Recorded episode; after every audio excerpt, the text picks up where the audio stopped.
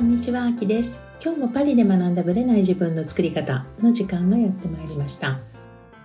先週ね、アイスランドのお話をしたと思うんですけれども、ちょっとね、詳しくお話ししていきたいと思います。今回ね、3泊4日っていう形でね、まあ、先週話したように、まあ、温泉地には行けなかったっていうことだったんですけれどもやっぱりね火山とかそういうことに関しては非常にやっぱり面白い場所なのでもうその地熱でねエネルギーとか熱とか、まあ、そういうものは使えるわけですよ。なので今特にヨーロッパなんかはねエネルギー高騰してるじゃないですか。でもアイスランドはね全然上がらないんですよ。上がるはずがないんですね。もうまさに地産地消じゃないですけど地面があったかいからね暖房が必要な国ではあるんだけどもそんなに高騰することもないっていう感じなんですね。で私知らなかったんですけどやっぱりアイスランドって地質学的に非常に面白いところでやっぱりそのアメリカ大陸とヨーロッパ大陸のもともとつながっていたところのプレートが分かれてヨーロッパとアメリカが分かれたじゃないですか。でその中でこのプレートの移動によって浮き出てきた島なわけですよ。でその境目が見れる場所があるんですね国立公園の中に。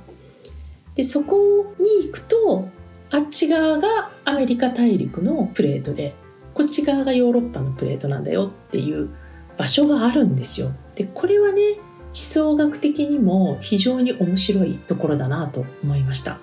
あとねやっぱり地面からねバンバン煙が出てるんですよね、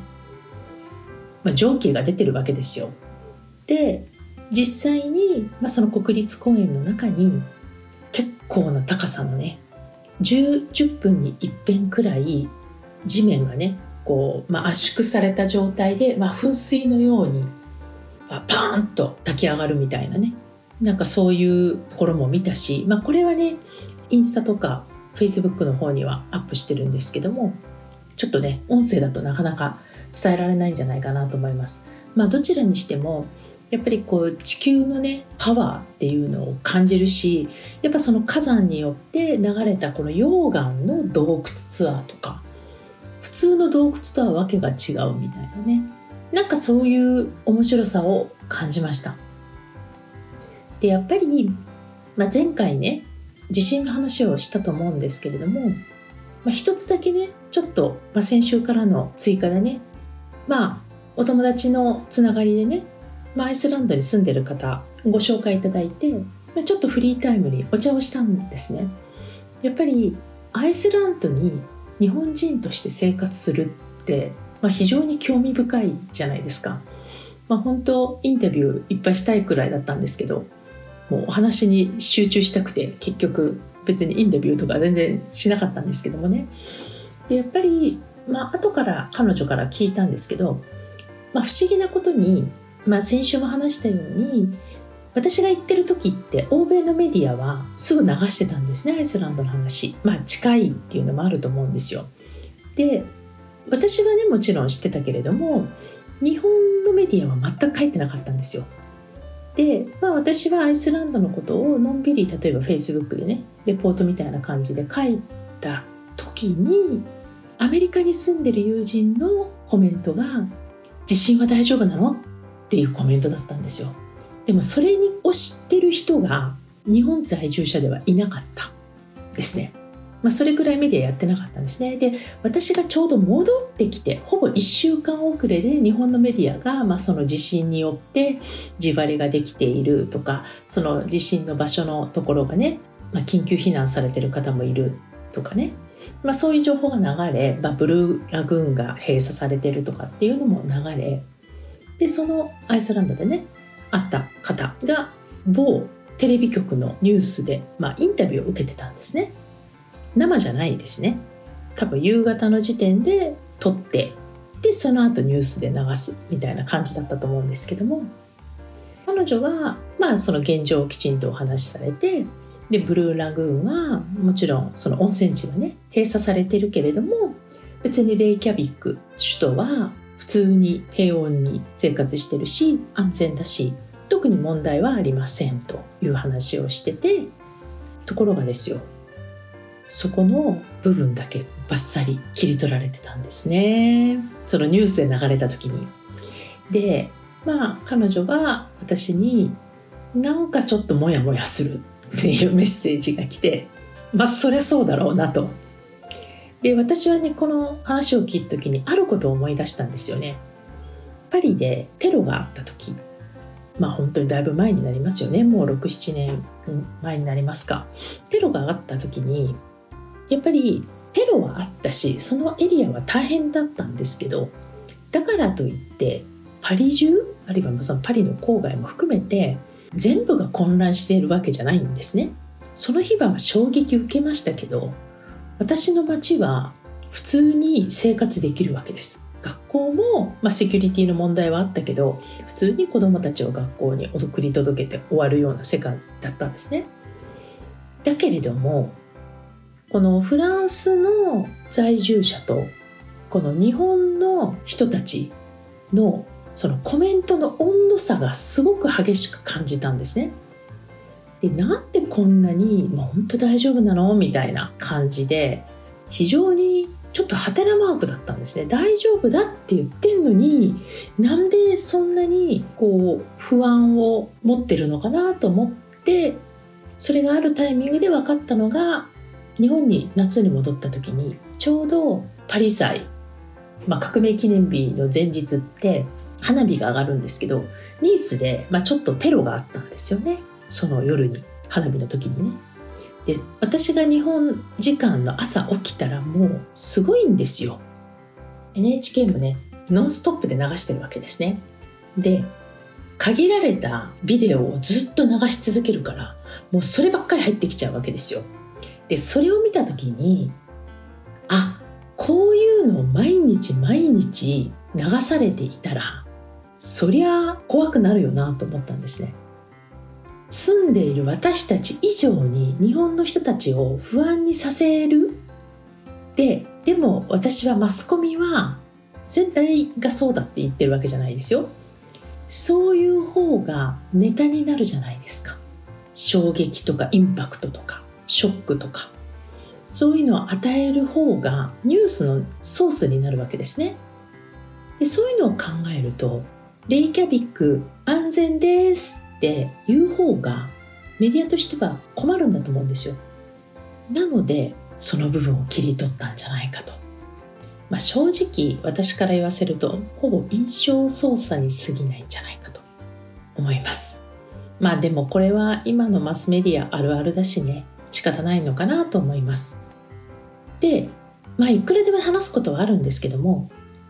やっぱりね、アイスランドで一つだけ食べ物の話をしたいと思います。羊のお肉、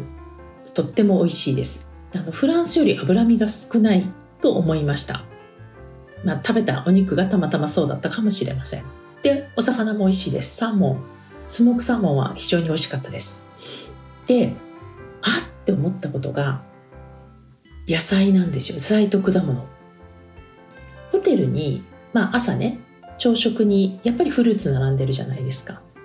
見た目的にねよくフランスのホテルでも見るような光景なんですけどフルーツがね全然甘くないんですよ。甘くないっていうかね味がないんです。こんな味のないブルーベリーは久しぶりに食べたっていうぐらい味がないんですね。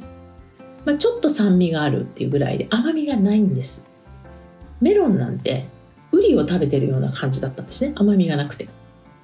でも多分それは彼らにとっては普通なんですよ。この地熱をね生かしてトマトを栽培してるとこにも見学行ったんですね。でそこは常に25度に保たれていて、まあ、夏なんか非常に暑いと。で実際にまあそのテクノロジーを駆使してねアイスランドのトマトの消費のもうほとんど何分の1かは半分ぐらいだったかな。もうそこで栽培されていると。4種類ぐらいのねトマトを育てているという感じでね、まあ、非常に面白い貴重な意見を聞いたんですけど。まあミニトマトをねつまませてもらったら、まあ、正直美味しくないんですよ。私から言わせればね。そのフランスとか多分南仏スペインイタリアいわゆる太陽の恵みをたっぷり受けて育っているトマトに慣れている人たちにしてみたら見た目はトマトなんだけど味が全然違うんですね。でやっぱりこの野菜と果物を育つ環境にないんですよ当たり前だけど。でもアイスランドって寿命が非常に長い国なんですね。なんでビタミンも取れないし、ね、こうやっていわゆる野菜とか果物が取れない。まあ取れても甘みがないような状態で食べている人たち。むしろじゃがいもとかね根菜は食べれると思うんですけどその人たちがなぜ寿命が高いのかってやっぱり私は温泉だと思うんですよね。最終的にアイスランドの人たちの健康を保つ保つ秘訣はこの温泉にあるんじゃないかと。気軽に温泉に行く、まあ、プールに行くような感じで温泉行くわけだからこの温泉が健康の秘訣じゃないかなというのが私の結論です。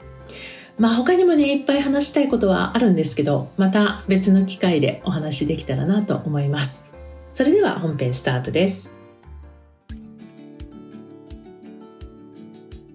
はい本編です。今日はですね実は記念すべき日ということもありそれについてねお話ししたいと思います。なんとこのポッドキャストが400回を迎えました。パチパチパチパチパチ。400回って言ってもねあんまりねピンとこないかもしれないんですけれども、まあ、週1回あったとしても1年って53週ぐらいなんですよね。場合によっては53から54あるんですけどもまあ、単純計算しても7年半やってるということになります。まあ、7年半って考えるとねやっぱりちょっと感慨深いなと思うんですけどもまあ確かに考えてみたら始めたのが2016年の4月スタートだったと思うんですね。まあ、3月の末に、まあ、0番っていうねボリューム0みたいな形でちょっと準備号みたいなね形でスタートしたんだと思うんですけどもまあ実質4月からスタートですよね。なのでまあ7年半以上になりますかね。まあ7年半ってね2016年ってどんな年だっただろうっていうのを考えるともう相当昔じゃないですか。で当時はねまああんまり考えてなかったんですけども私のねポッドキャストを結構長く聞いてくださってる方もそうでない方もいらっしゃるのでなんでポッドキャストを始めたかっていうきっかけみたいなものをお伝えしたいと思います。当時ねもう YouTube が流行り始め流行り始めって言ってもねそこまで今みたいな感じでは全然なかったですよ。YouTube が、まあ、スタートしてる人も多くて。で、まあ、ある方にこれはねまあ、一種のこう占いをやってる方にもあなたは動画向きだと言われたんですね。今思うと、まあ、結構当たり前のようにねライブやったり動画がアップされてる時代からすると違和感ないかもしれないんですけども当時の私には動画っていうキャーっていう感じだったんですよ。でなんで顔を出して、まあ、写真も嫌いなのになぜ動画で自分を出さなきゃいけないんだと。いうことを思いでも話しなさいと。話すとかいいですよと。言われたんですね。でも当時の私にはハードルが高すぎたと。いう感じだったんですね。なので私としてはやっぱ動画に行けなかったっていう思いがあります。あの時言ってたらまたちょっと違ってたかもしれないんですけど当時の私にはちょっと考えられなかった。でどうしたかというとまあ最終的には音声からスタートしようと思ったっていうことなんですね。じゃあなんで音声からやろうかと思ったきっかけがありましてそれはねメール講座みたいのをやったんですね。でそのメール講座をやって感想とかアウトプットをきちんと、まあ、提出してくれた方に音声のプレゼントをしたんですよもう書くのめんどくさくなってたから私ももう喋った方が早いと思って音声を吹き込んで音声をアップロードしてでその音声をプレゼントを受け取った方がダウンロードして聞けるみたいな感じだったんですね。まあ、今みたいにねこうサクサクっと上げてねあのリンク貼るみたいな感じではなくもう本当に音声をアップロードしてダウンロードして聞いてもらうみたいな感じだったんですよ。でその時に結局ね78回分ぐらいあったのかな。まあ、メールでメール講座を書きプレゼントの分を用意してでやったんですね。マインドのことだったと思います。どっかに残ってるかもしれないですけど何を喋ったかは全く覚えてません。でその時にね、まあ、全体全部終わって感想をたくさんいただいたんですね。まあ、プレゼントを受け取るためにはアウトプットしないと受け取れないので、まあ、そういう意味でも毎回毎回アウトプットをいただき、まあ、全体のアウトプットもいただいたんですね感想なども含めて。でその時にねすごく印象に残った感想があってその方はメールよりも音声での方がよく理解できたとよく理解できたし自分には合ってると思ったというご感想をいただいたんですね。でその時に、まあ、当時はやっぱり本とかね、まあ、ブログとか読んで理解するっていうのがまあまあ主体じゃないですか。もちろんテレビとかあるので動画っていうのがメディアとしてはねいいのは分かってるんだけど、まあ、そこまでこうみんなが使うっていうレベル感ではなかったんですよ。まあ、YouTube やってる人はやってるぐらいの感じで動画を撮るとかね動画で伝えるっていう感じではなかったんですね。でも書き言葉で理解しやすい人と話し言葉で理解しやすい人は違うんだって思ったんですね。今私もこう動画をいっぱい見るので話すのを聞くっていうのもよくやりますけれどもやっぱ書いて理解するっていうものとあと目と耳を使ってね理解するのではやっぱ違うんだなと思ったんですね。でその時にね音声を取り入れるのはいいかもと思ったんですよ。でこの私が全く動画には行けなかったからあ音声だったらできるかもって思ったんですよね。なので音から行こうとまあ私にとってはハードルを下げたんです。ビデオを撮るよりも声だけだったらまだできるんじゃないかと。でその時に思ったのはもし書いてるものと音声では理解の仕方が変わってくるんだとしたら最悪今までブログを書いていたからそのブログを、まあ、読むっていうのはまあ無理だと思うんですけどブログと同じ内容をただ喋るんでもいいかなと思ったんですね。そういうふうに考えたらネタはいくらでもあった書き言葉で書いてるのを喋り言葉に変えて同じ内容だったからといってまあ怪しまれることもね変な「あそこで言ったじゃないですか」とか「ブログに書いてたじゃないですか」とか言われることはあんまりないかなと思ったんですね。という気軽な気持ちで始めたっていうのがこの2016年の春でした。で実際ねまあ、ブログをそのまま読んだことはありません実際には。このネタがないからといってブログを参照して喋ったっていうのは実際はやってないんですけれどもなのでなんかブログをコピっただろうとかそういうふうに言われたことも実はないんですね。だけれどもやっぱり文字で起こすよりも喋る方が情報量は詰め込めるしこの例えば10分15分で喋る内容を文字起こしすると結構な分量になるじゃないですか。そう考えると情報量は結構多いしこの声のトーンとかね喋り方そういったものも含めて変わるんじゃないかなとは思いました。でオープニングはね、ま、さゆみさんの力を借りたり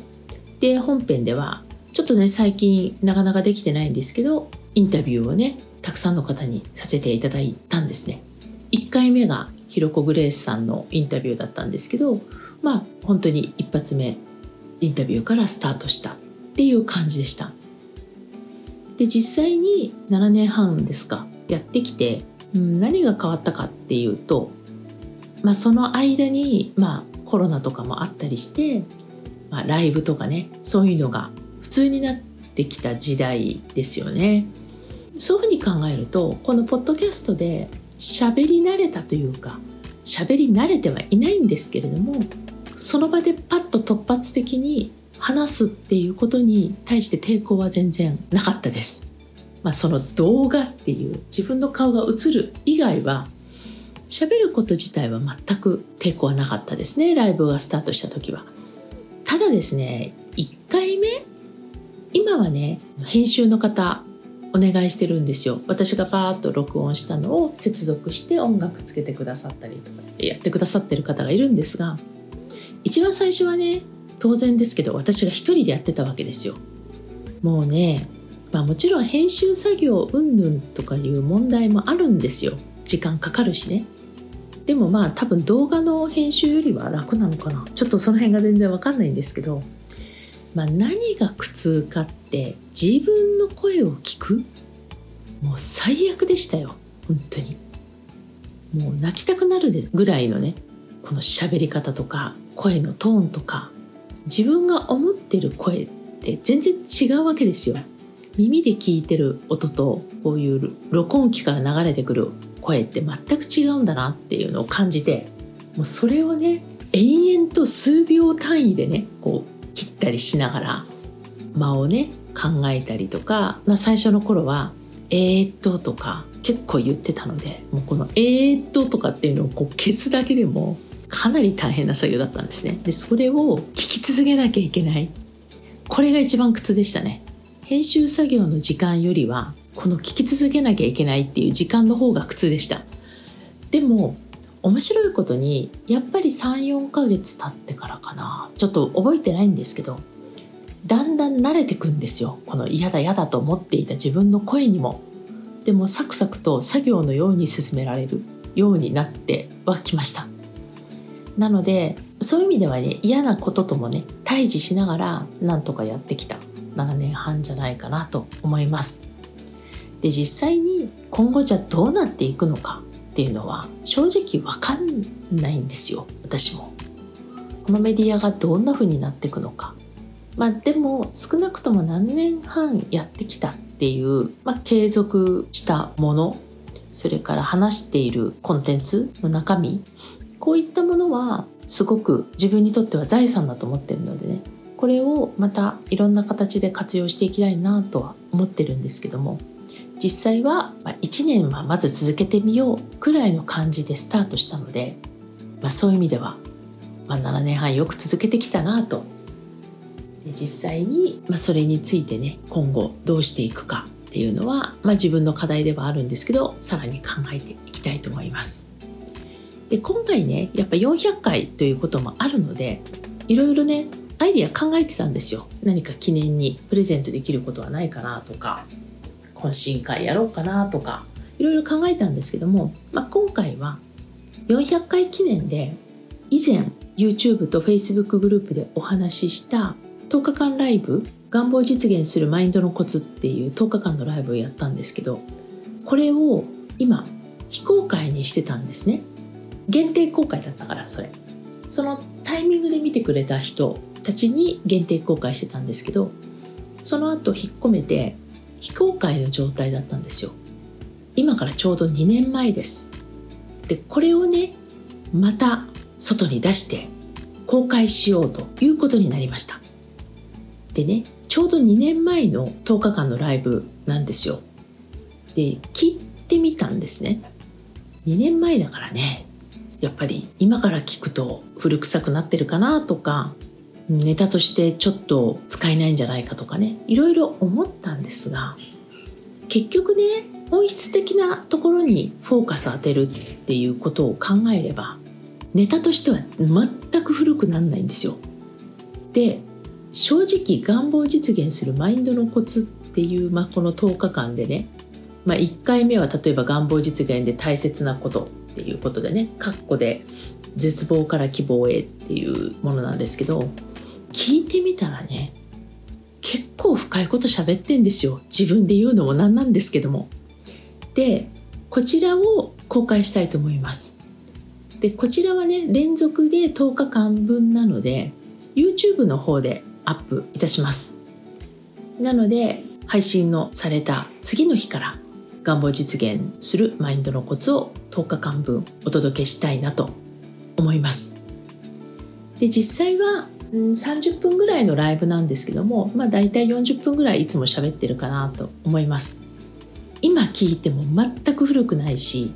むしろ正直当時自分がパッションを持って伝えてきたことに私自身がインスピレーションをもらいました。聞き直して。